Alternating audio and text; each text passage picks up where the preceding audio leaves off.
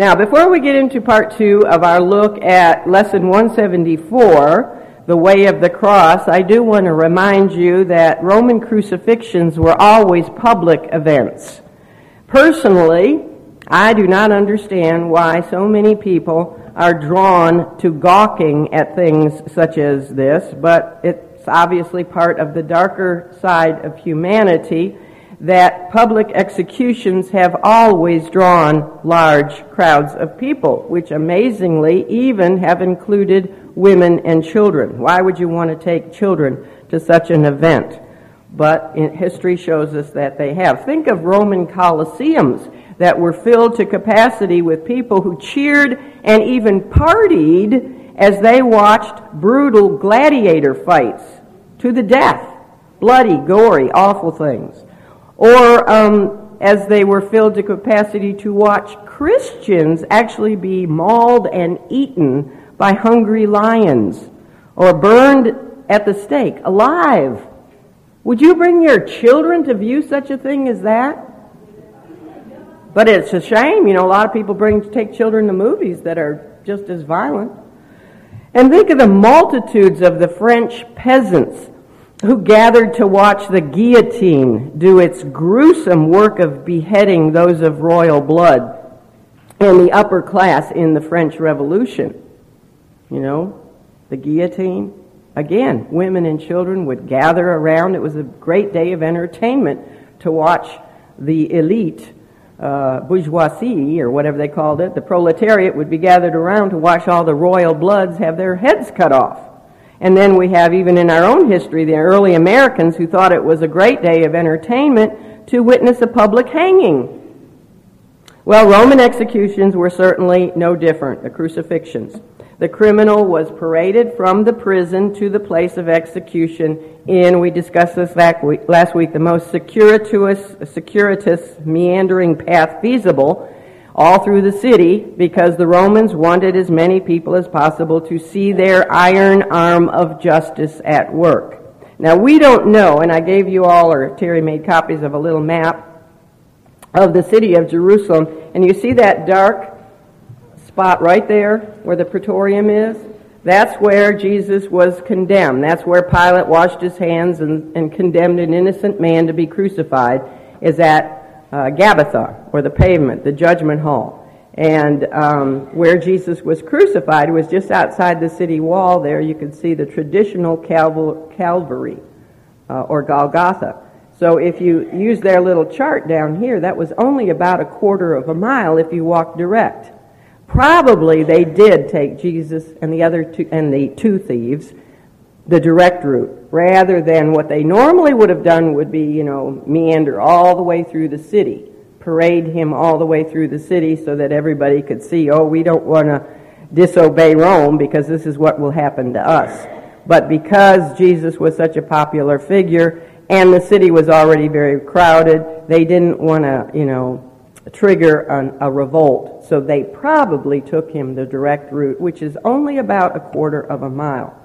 So, um, and remember also that they would have to pass through a gate. You see that little gate that's called Gennath Gate? That means garden gate. Now, the walls and the gates have been changed. Today, if you went from the pavement hall over to traditional Calvary, Gordon's Calvary, you go through the Damascus Gate. But then it used to be called the Gennath Gate or Garden Gate. Um, and w- where gates were, there were always a lot of people. Particularly, because, you know, to get into the city, you had to go through a gate. That was the only way. You, you know, you didn't climb over the walls, you went through the gates. So when they went out the gate, that was, it was very public. There were a lot of people passing by, and actually there was a highway right, that went right by there too. So a lot of people passing by, such as Simon. But gates were very public, crowded places.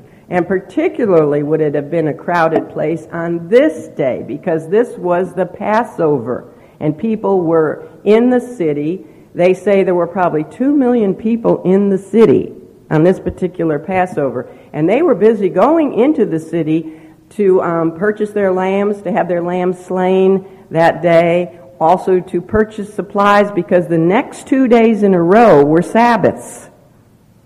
The next day would be Friday because we're going with the Thursday crucifixion. We give you reasons for that if you want to get our material on that. But we're going with a Thursday crucifixion so that he was literally buried in the ground three days and three nights, and that's the only way you can do it, and rose on Sunday. But Friday would have been the first day of the Feast of Unleavened Bread, which was a special holy Sabbath, according to Leviticus 23. And then the next day, Saturday, was a weekly Sabbath. So for the next two days, people wouldn't be able to go into the city and out of the city. The next two days were Sabbaths. They basically had to sit still and rest. They couldn't purchase things. So this was a very, very busy day. So I don't think they took him all over the city. I think, you know, enough people would have seen him if they just had paraded him that one quarter of a mile from Gabbatha over to Golgotha. Now remember the crucifixion procession would have uh, begun with a herald. He would be in the front and he would announce the crimes of those who were to be crucified. And behind him was the who? The centurion. And then behind the centurion would be each of the criminals to be crucified, and on either side of each of them were two Roman soldiers. So that was a total of 12 soldiers. And we added it up and said there would be 17 people in that procession. And they picked one up along the way. Just as they went through the Gennath gate, they, it said they went out. Who did they get? Simon, because the Lord was just not quite physically able to carry that heavy crossbeam on his back. And that's what the Romans did. They would make the crucifixion victims wear the, wear the cross beam. Now, not the whole cross. I know you've seen pictures, many pictures in storybooks and wherever, of Jesus carrying a whole cross, haven't you? You know, carrying it like this, the whole thing. But they didn't normally do that because no man, after being scourged, and especially as the Lord was scourged so that he was beyond human recognition, but they would make the victims carry the cross beam, which was heavy enough. It would weigh about 80 pounds. Now, the, cro- the vertical part of the cross was about eight feet tall. So figure two feet taller than a six foot man. About eight feet tall, and it was a six by six piece of rough, rugged wood. That's just the vertical cross, piece of the cross. And then the cross beam would be about five feet across so that they could stretch a man's arms out on it. Five or maybe five and a half feet across. It also was a six by six piece of rough wood hewn wood. And um, together, the cross would weigh about 200 pounds. That would just be too much. But even, even the patibulum, even just the cross beam, was about 80 pounds, 80 or 90 pounds. And you imagine putting that on a man's shoulders that were bloody and the, maybe the bones even exposed after being scourged. We don't know. We talked about the possibility that the Lord might have even be, been scourged twice. And just the rough treatment, and to put that on his shoulders and then with chains, just horrible. Just absolutely horrible.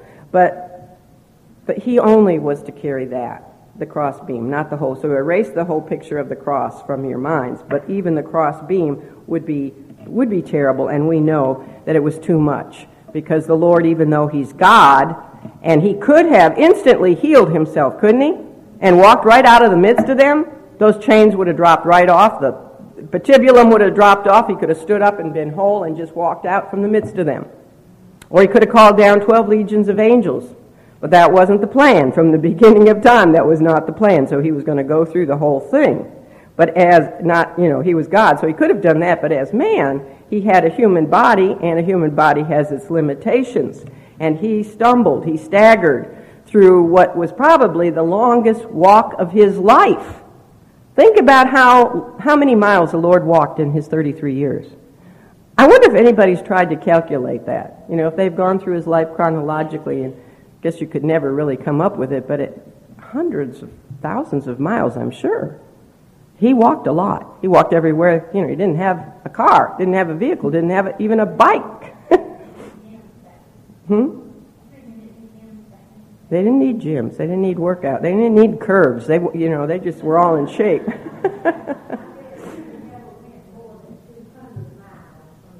Right, he did, but he didn't go two, more than 200 miles, but he walked all over the place. Yeah. yeah. Yeah, he did a lot of walking, but I am sure this was the, this one quarter of a mile was probably the longest walk of his entire life. It's called the Via Dolorosa, the way of sorrow, because for him it was a very sorrowful walk. Now, as we learned last week, he was an, unable to complete that walk, and um, therefore the Romans compelled a random man to to uh, carry the crossbeam for Jesus. Of course, from the divine perspective, it was not just a random man, was it? From the divine perspective, God chose Simon the Cyrene. And think about it, without that brief little experience of his life, no one would ever have heard of Simon the Cyrene, would they? Would we, some 2,000 years later, be talking about this man? No, we would never ever have heard of him. But now, this once obscure man from northern Africa, from Libya, we've been hearing a lot about Libya lately, haven't we? That's where he was from, was Libya.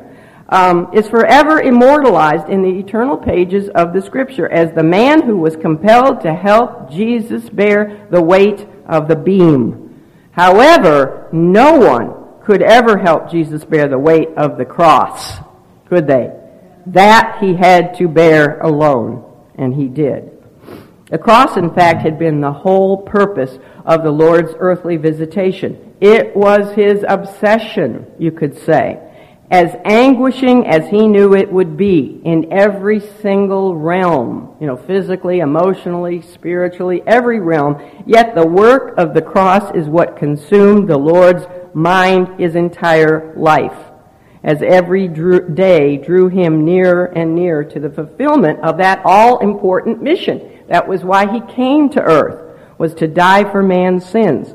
He was not a helpless victim of fate, as you'll read in the liberal theology books.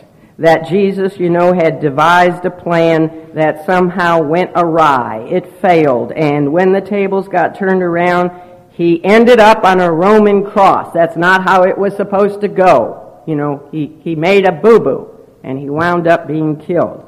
That's not true at all. Um, and they will say that, however, fortunately, because of his faithful followers, they said he rose from the dead, um, and they formed a new religion based on him. And remember that apostate pastor whose article in the paper we read last year? Men like that will say that his faithful followers put creative speeches into the mouth of Jesus. You know, all these creative speeches, and they actually made him predict his crucifixion and his. Re- it's just so much blarney. It's, it's just all lies. That's not at all what happened. The death of the Lord Jesus Christ was a necessary part. In fact, it was at the very core of God's predetermined redemptive plan for mankind. We went through that last week when we started all the way with Genesis 3:15 when God first predicted that this is how man would be saved. He would send the promised seed of the woman, the Savior, and he would be the one who would crush the head of the serpent and die for our sins. It was all predetermined by God. So if you get a book like that, throw it in the trash and burn or burn it. Now, in our continuing look at the Lord's way of the cross, we uh, will complete his journey to Calvary this morning. That path was not a pleasant path, but it was a real path.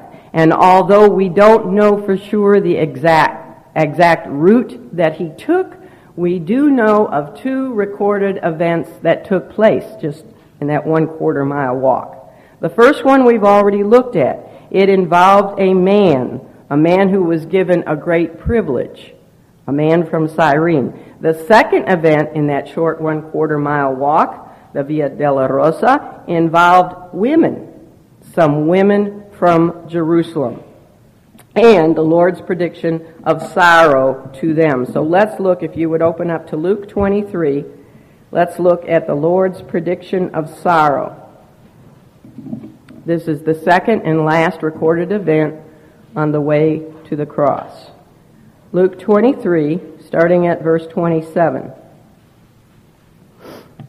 Luke 23, 27. And there followed him a great company of people and of women, which also bewailed and lamented him. But Jesus, turning unto them, said, Daughters of Jerusalem, weep not for me, but weep for yourselves and for your children. For behold, the days are coming in the which they shall say, Blessed are the barren, and the wombs that never bear, and the paps which never gave suck. Then shall they begin to say to the mountains, Fall on us, and to the hills, Cover us. For if they do these things in a green tree, what shall be done in the dry? Luke here immediately tells us what we already could have guessed. He tells us that the procession of Jesus and the two thieves through the streets of Jerusalem to a place just outside of the city um, where they were to be crucified that, that procession drew a great company of people. And that's exactly what we would expect, especially on this very busy Passover day. The city was packed with people. And as I mentioned earlier, public executions always drew large crowds of people. But add to the fact, add to that fact, the fact that Jesus was also a very popular figure.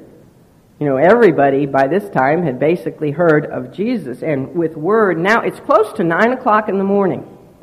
And everybody's up. And so word is passing through the whole city like wildfire that Jesus is about to be crucified. So people are coming from everywhere. And there's a huge crowd. And so we know the crowd swelled quickly with all kinds of people. Who would be there? Well, there would be beggars, of course, especially at a city gate. There would be idlers. There would be those who were his fierce enemies, and we know they were there. There would be some of his own followers, perhaps trying to stay at a safe distance. Um, there were some, like Simon, who were just passing by, just going on their, you know, doing their duties that day, and they kind of got caught up in the in the in the whole procession. Some were just curious onlookers, like when there's an accident out on US 1. Don't you get people that just pull off the side of the road? Some pull off to help, but others just want to slow down and take a good look, don't they? So there's a lot of curious onlookers. Some joined the procession just for the fun of scorning the victims, mocking and scorning them. And there were a few that were there and they were sympathetic to, to the prisoners, and they wept for them. Now, the size of this great crowd was not without divine purpose. As with events in the Lord's life, such as his powerful Sermon on the Mount and his miraculous feeding of both the 5,000 and the 4,000, his healing of the impotent man at the pool of Bethesda, and his raising of Lazarus from the dead, important events in the Lord's life, the the Lord God always provided a large crowd to serve as witnesses and as testimony to the fact of these events. And he certainly did that with Calvary because he knew that down through the ages people would pop up and say, well, you know, Jesus never did die. He was never crucified. Do they like to rewrite history nowadays? Yeah, watch out about the history books your students are, your children are studying in the school system because they're, they're loving to rewrite history and making a lot of the good guys into bad guys and vice versa, the bad guys into good guys. And so God knew that this is what they would do. They would say that the whole thing didn't even happen. He never was crucified. But no one could say that about the cross because there were just too many witnesses to it. So God provided this great crowd of of uh, this great company, as Luke says. Now, Luke, who is known as the Gospel of Womanhood, do you know why Luke is called that by many? Because more than any of the other three Gospel writers, he tells us more accounts of women. Because he was a doctor and he could sympathize with women and what they go through in birth and all that. And bleeding for 12 years and all, all the, you know, he's the one that always seems to mention women. So he's called the gospel of womanhood. But here he is the only one who tells us that among this great company of those who joined the Calvary cavalcade were women who, seeing Jesus in his pathetic condition on his way to such a pitiful end, did what for him? They bewailed him and they lamented him. Now, these were not women such as those who are mentioned in Matthew 27 55, women who accompanied the Lord and his disciples as he traveled around and ministered to him. Those were Galilean women, such as his mother Mary, and such as Mary of, of Magdalene, Mary Magdalene, Mary of Magdala. They called her Mary Magdalene because she was of Magdala. Um, these weren't women like Joanna or Susanna or Mary, the wife of Cleopas, or Salome, Mary's sister. All those women were Galilean women who loved and worshiped Jesus. These are called the daughters of Jerusalem. Therefore, they're not from the northern province of Galilee, they're from the southern province of Judea. These are Judean women. Now, their crying was very pronounced. I don't know if you've ever seen um, Middle East women cry, but they put on quite a show. They, the, the, the uh, bewailing actually speaks of their action of beating their breasts. They would beat their breasts and then they wail. Have you ever heard women that wail? When my dad died, Frank said, I did that. He said, I started wailing. Well, I've never wailed before, so it must be in my blood. but they have this terrible, you don't want to hear it because it's really sad, but they wail and they beat their breasts, and that's what they were doing here. This was no small demonstration of emotion, but the reason for their display of this emotion was not because they believed the truth of Christ's claim. It's not because they believed he really was their Messiah and look at this terrible tragedy, we're going to kill our own Messiah. That's not why they were crying. Now, that's why they should have been crying, but they weren't crying for that reason. Do you know why these women were crying? Because they were women.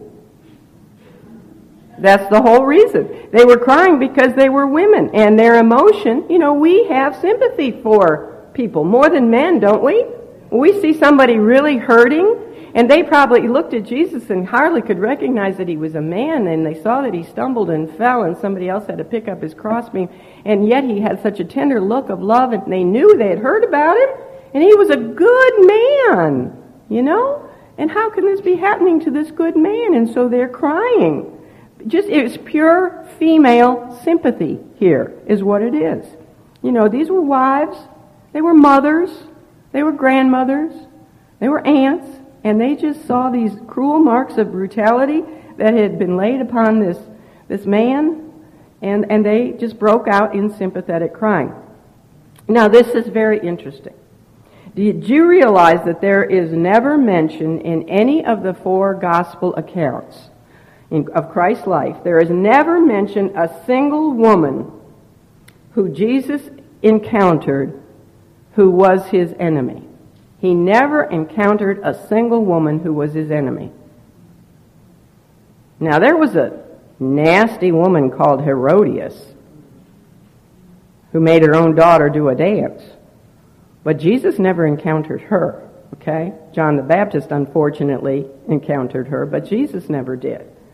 He had many male enemies who confronted him at almost every turn you know, every time he turned around, he had male enemies. But the women with whom he came into direct contract, contact in the gospel record were only those who came to him for help for themselves, in many cases, help for someone else, like a daughter or a son or a loved one. They were women who came to worship him, or women who came to minister to him, or women such as these women on the Via Dolorosa who wept for him. And do you know we never find Jesus saying anything harmful or anything derogatory to women? Isn't that refreshing?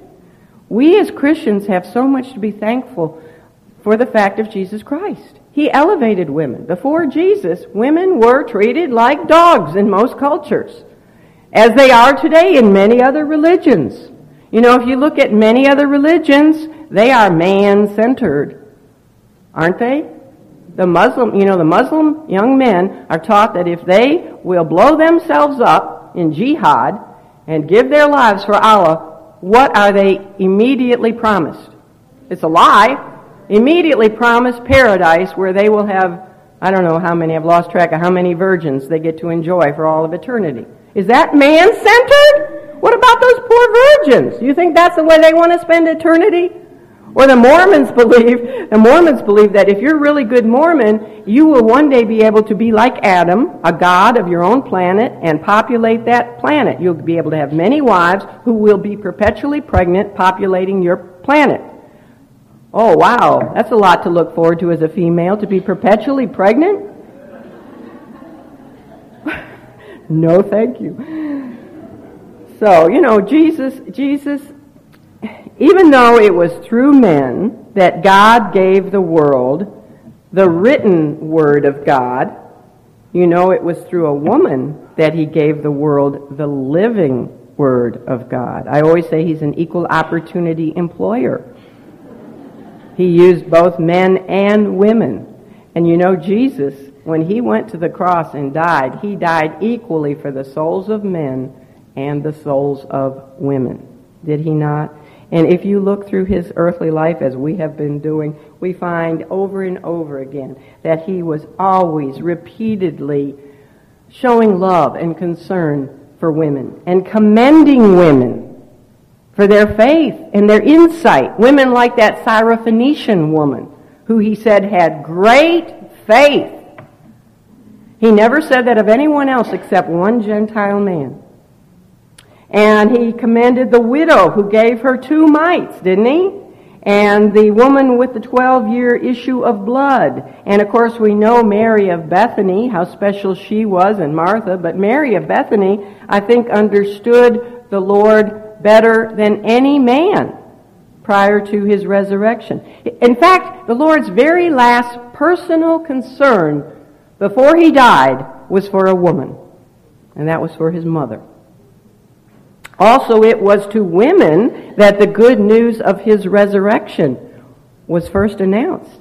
And it was to a woman that he first appeared in his glorified body, to Mary Magdalene. And now we also find that his, la- his only recorded words, spoken to people between the time of his sentencing and the time he hung on the cross, were words spoken to these women, these daughters of Jerusalem, upon whom he took great pity. What did he say to them? Can you imagine? He's on his way, suffering. Well, I guess the beam is now on the back of Simon, but he's still suffering, struggling along. And he stops to speak to these women, and he says to them, Weep not for me, but weep for yourselves and for your children. And then he says, For behold, this is a warning. This is a prophetic warning. He says, For behold, the days are coming in the which they shall say, Blessed are the barren and the wombs that never bear and the paps which never gave suck. They shall then begin to say to the mountains, Fall on us and to the hills, Cover us. For if they do these things in a green tree, what shall be done in the dry? You know, if you stop to think about it, if Jesus had just been a mere man, as even those weeping for him thought he was, he would have been so consumed with his own suffering and his own pain and all that lay ahead of him, you know, just in the next minutes when he knew that they would stretch forth his hands and, and, and nail them with those big spikes. I'll show you how big the spikes were. He knew that was coming in the next minute. That if he had been a normal man, would he have taken the time? Would he even, number one, have noticed some women wailing along the way? probably wouldn't even have noticed them, much less have stopped to speak to them. But as always, the Lord's compassion was not spent on himself. It was for others that he was concerned. It's just the kind of God we have. He's always thinking of others, even minutes before he's nailed to a cross. He knew with the eternal vision of God himself what loomed ahead for Jerusalem and for her citizens for Israel and for the Jewish people because of their rejection of him. He could see down the corridors of time and history, and he knew what lay ahead for them. Remember what he had revealed? We had been talking about Palm Sunday a little bit earlier.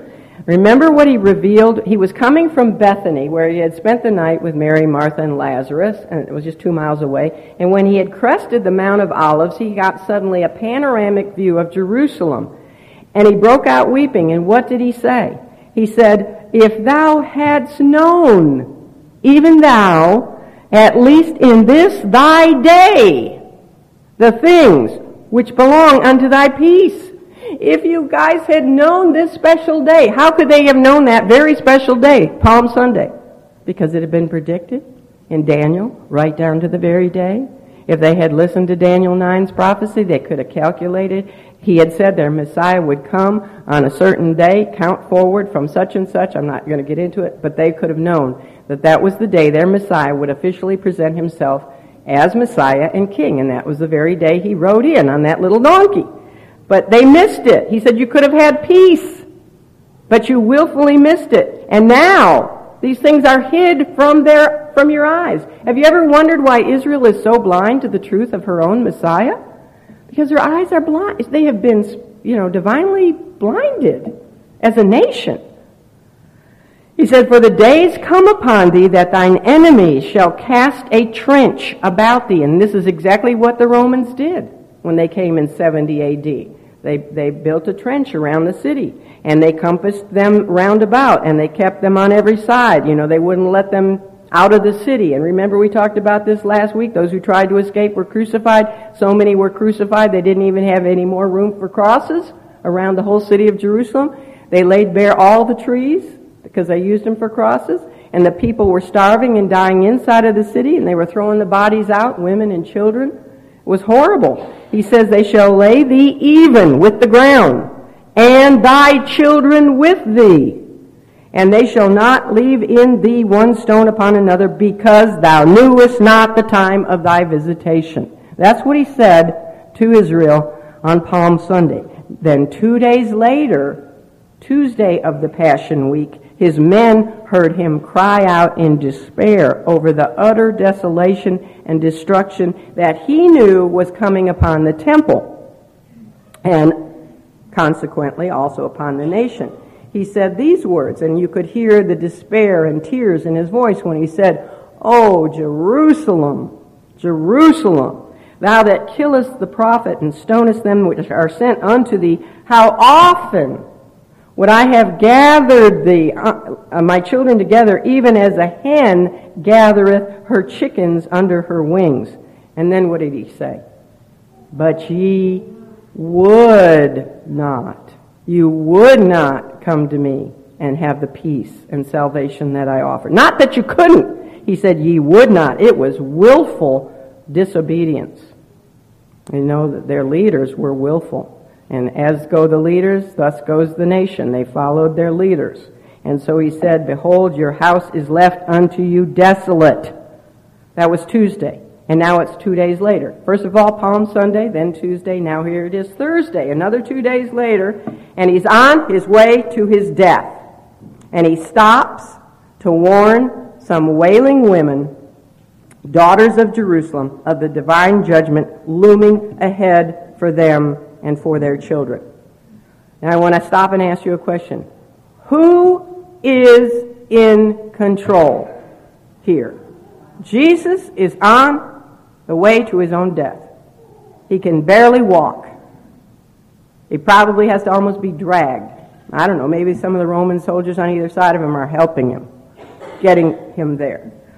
But he is still the one in control. Doesn't he look like he should be the one who is to be pitied?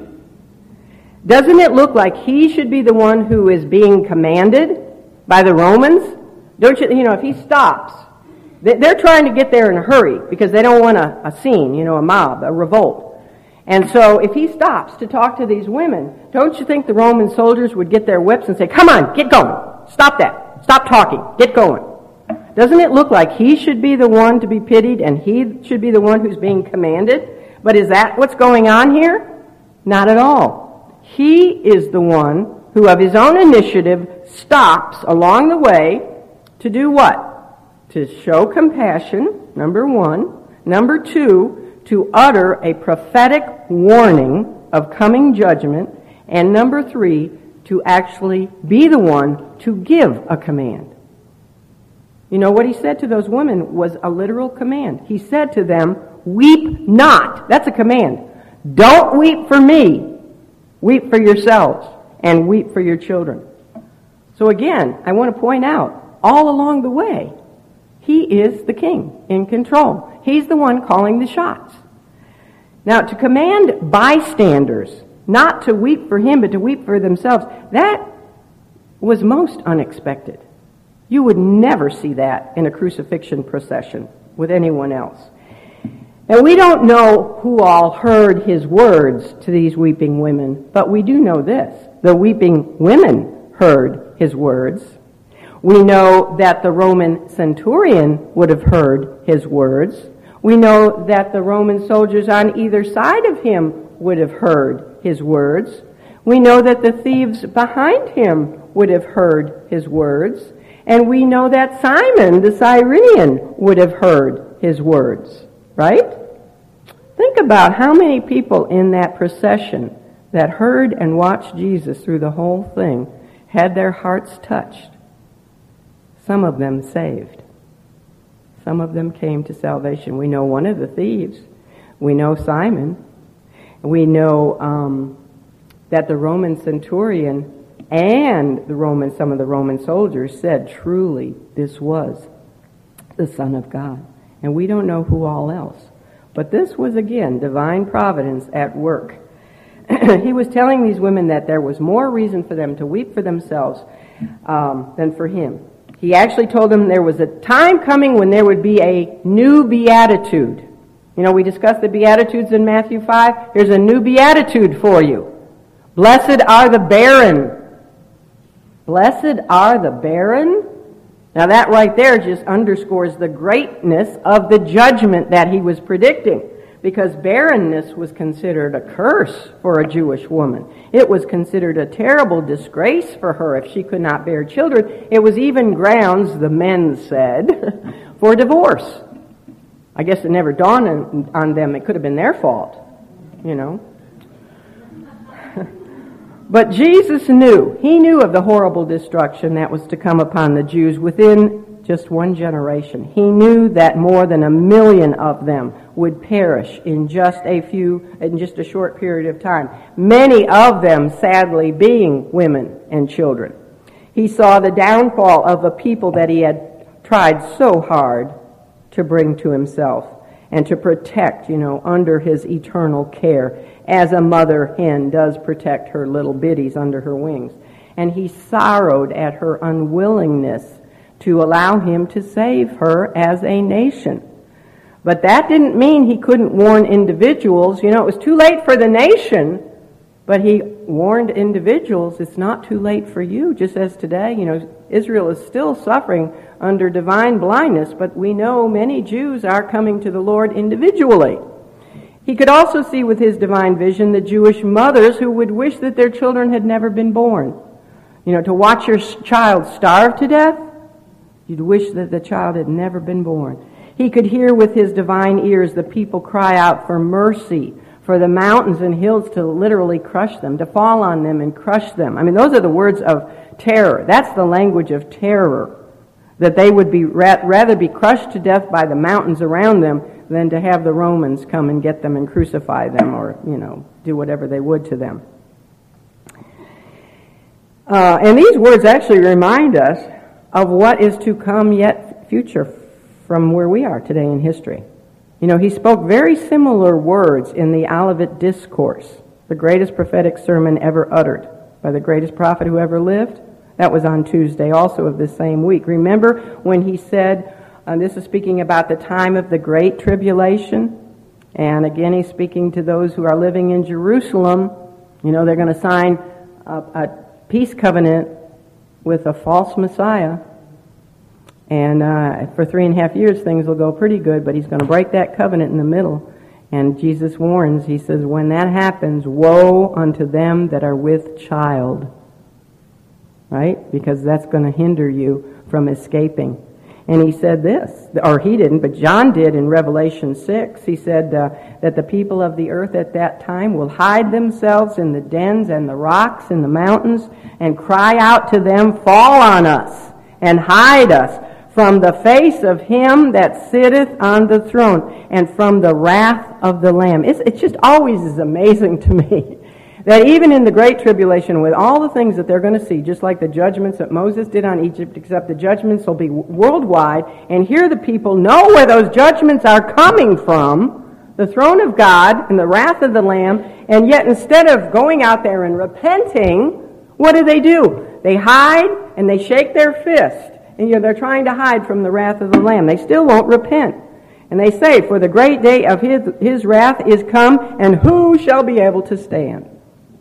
You know, it's always a wise thing to listen to the words of Jesus. There were those people who listened to his warnings back in 70 AD. He warned them that they were going to suffer judgment. He warned these women, didn't he? And there were Jewish people who took his word seriously and fled Jerusalem and were saved from that 70 AD destruction. Same thing is true today. He's warned us about the coming tribulation and all, all the horror of it. So people need to be saved. They need to take His word seriously. What He has prophesied is going to come to pass. We need to be saved today while it's still the day of grace, and we'll be out of here. We won't have to go through all of that horror on earth.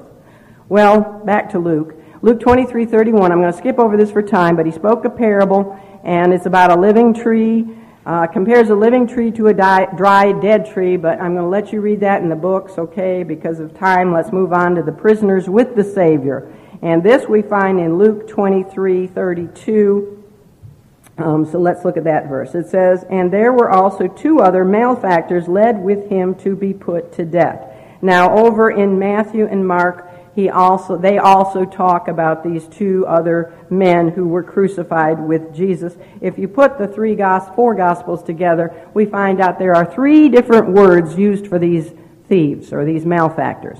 One is what Luke just said here, malefactors. That's a reference to someone who continually does evil all the time.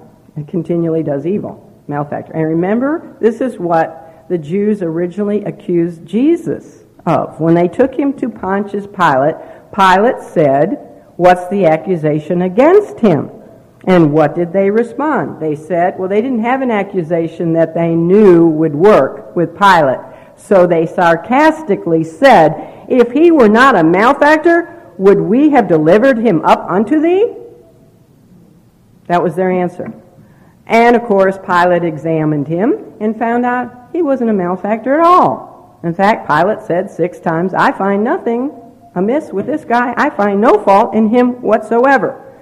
But there's also another word that is used by Matthew and Mark for these two malefactors, and then that is the word thieves. It's not your usual Greek word, however, for thieves, like a petty thief or a common thief, someone who might um, steal your purse in a mall and run away. The Greek word that is used for these two guys that were crucified with Jesus is the word lestes, and it speaks of a cruel bandit kind of a thief. Remember that man who was robbed on the road to Jericho in the parable of the Good Samaritan? He was robbed and beaten and left for dead. The guy didn't just rob him, did he? That's the kind of thief that this is talking about with these two thieves. Now, it is speculated that they were also insurrectionists along with Barabbas. They probably knew Barabbas and were probably part of his little bandit group.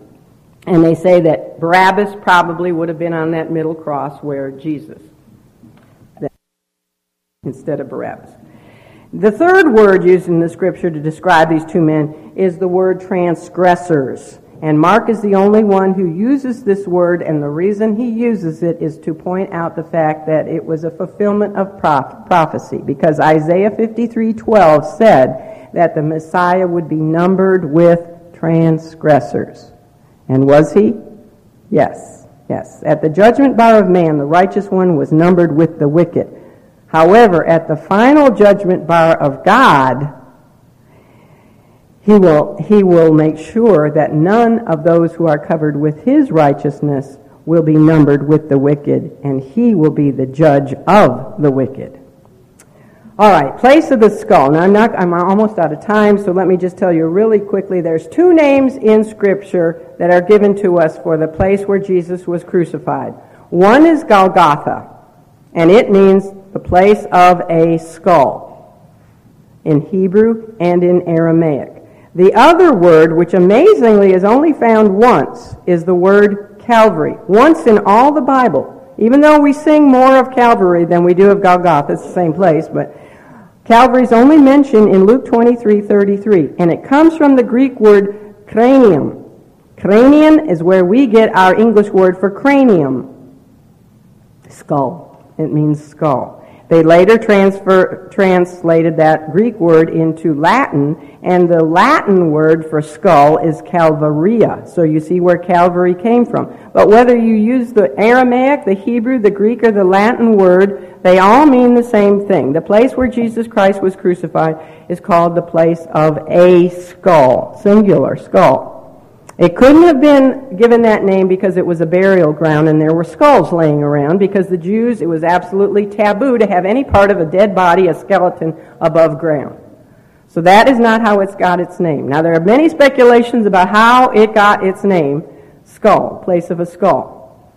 Some say there must have been some uh, some horrible deed that took place there. Others say it's, you know, due to some ancient legend. Others say that it's due to the topography of the, uh, the hill that's sort of there. And if you go to Gordon's Calvary, this, there is a hill that does look like a skull. You can see, um, you can see the eye sockets and you can kind of see a gaping place for the, for the mouth. And it does when you look. I've been there, I've seen it. It does look like a skull, doesn't it? So it could be that. Uh, they don't know for sure. It's interesting. I was thinking about all the songs that we sing, like at Calvary. You know, doesn't it? If you really think about what the word means, we sing the song, "Mercy there was great and grace was free, pardon there was multiplied to me. There my burdened soul found liberty. Where? At the place of a skull." That's really. I mean, that's cold water in your face, isn't it? but that's what it is. Um, One very interesting thing I read is that legend has it, tradition has it. Now, this is really fascinating. And there's no way we can be dogmatic about it. But it is said that this is where the head of Goliath was buried. Hmm. And that is really interesting when you think about Genesis 3:15. You know how the seed of the woman would crush the head of the serpent. Has there ever been a nine foot man who so epitomized Satan as Goliath. And remember David with his smooth stone and his slingshot killed him, and then what did he do with Goliath? He beheaded him, and they say that they took, he took his head and, and buried it right outside of the city of Jerusalem, and that it is there that Jesus was crucified on the head of Goliath. I don't know, but it sure makes you, it got, gave me goosebumps. it's a nice thing to think about. I don't know. But forever, whatever the reason for the name, for the Lord Jesus, it was that day the place of a skull, because a skull speaks of what? Death. And this is where he would lay down his life and die. Um, now, there are two places, if you go to Jerusalem, two places where they will show you that uh, could have been Calvary. One is called the Church of the Holy Sepulchre, the other is called Gordon's Calvary. Um, I'm not going to get into all that because it's in the notes. You can decide for yourself if either one is the place. We don't know. I tend to go more with Gordon's Calvary because it does say that he suffered outside of the gate, outside of the wall, and the churches of the Holy Sepulchre is inside the wall. However, there are those who argue that the walls have been moved, so I don't know. I'll let you mess with all that. There is then the passing of the sedative. I want to give time to Kristen, so I'm not going to go over that, but make sure you read your notes about how they offered him uh, wine vinegar mixed with myrrh that was like a sedative. He refused it because he wanted to have his full faculties to, to go through all the suffering, to make sure he covered every prophecy that needed to be fulfilled and said every saying he needed to say. He wanted his full mind, so he refused that sedative. Now, Kristen, if you will come up here, this is Kristen Hernandez. She is part of our Bible study. And um, if she was going to hang around, I would eventually make her a leader because she is a godly young lady. She has two children. If you want to turn around and look at little Elliot and Sophia, we, we laugh because my, I have a granddaughter named Sophia, and so does she. It's Sophia and Elliot, and they are getting ready to go on the mission field to Monterrey, Mexico, and all those drug cartels, and just pray for these little precious children, all right? I'm going to turn it over to Kristen. And I'm going to sing now. Catherine asked me to sing the Via Dolorosa. Because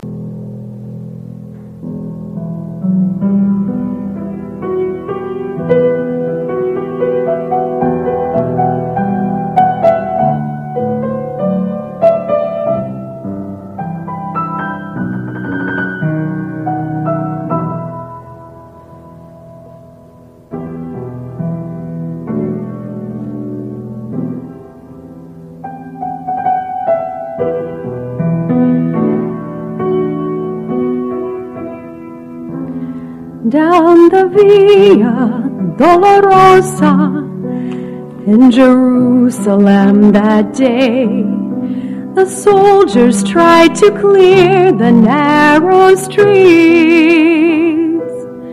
but the crowd pressed in to see the man condemned to die on Calvary.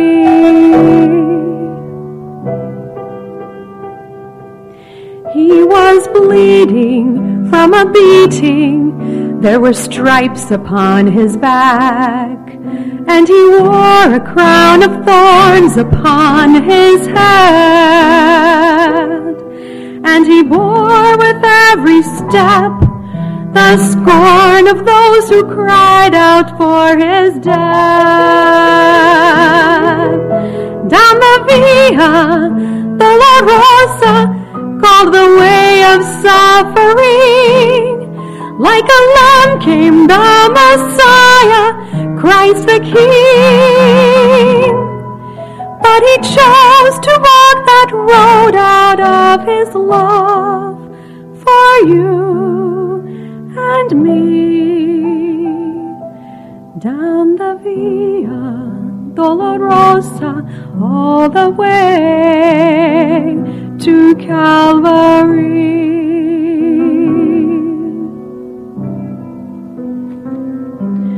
Por la vía dolorosa, triste día en Jerusalén, los soldados le abrían paso a Jesús,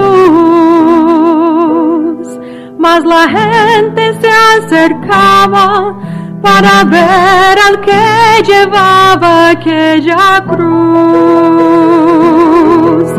Por la vía dolorosa que es la vía del dolor, como oveja vino Cristo, Rey y Señor. Y fue él quien quiso ir por su amor, por ti,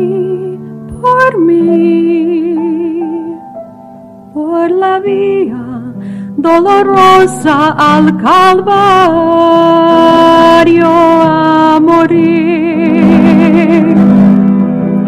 The blood that was shed for the souls of all men made its way to the heart of Jerusalem.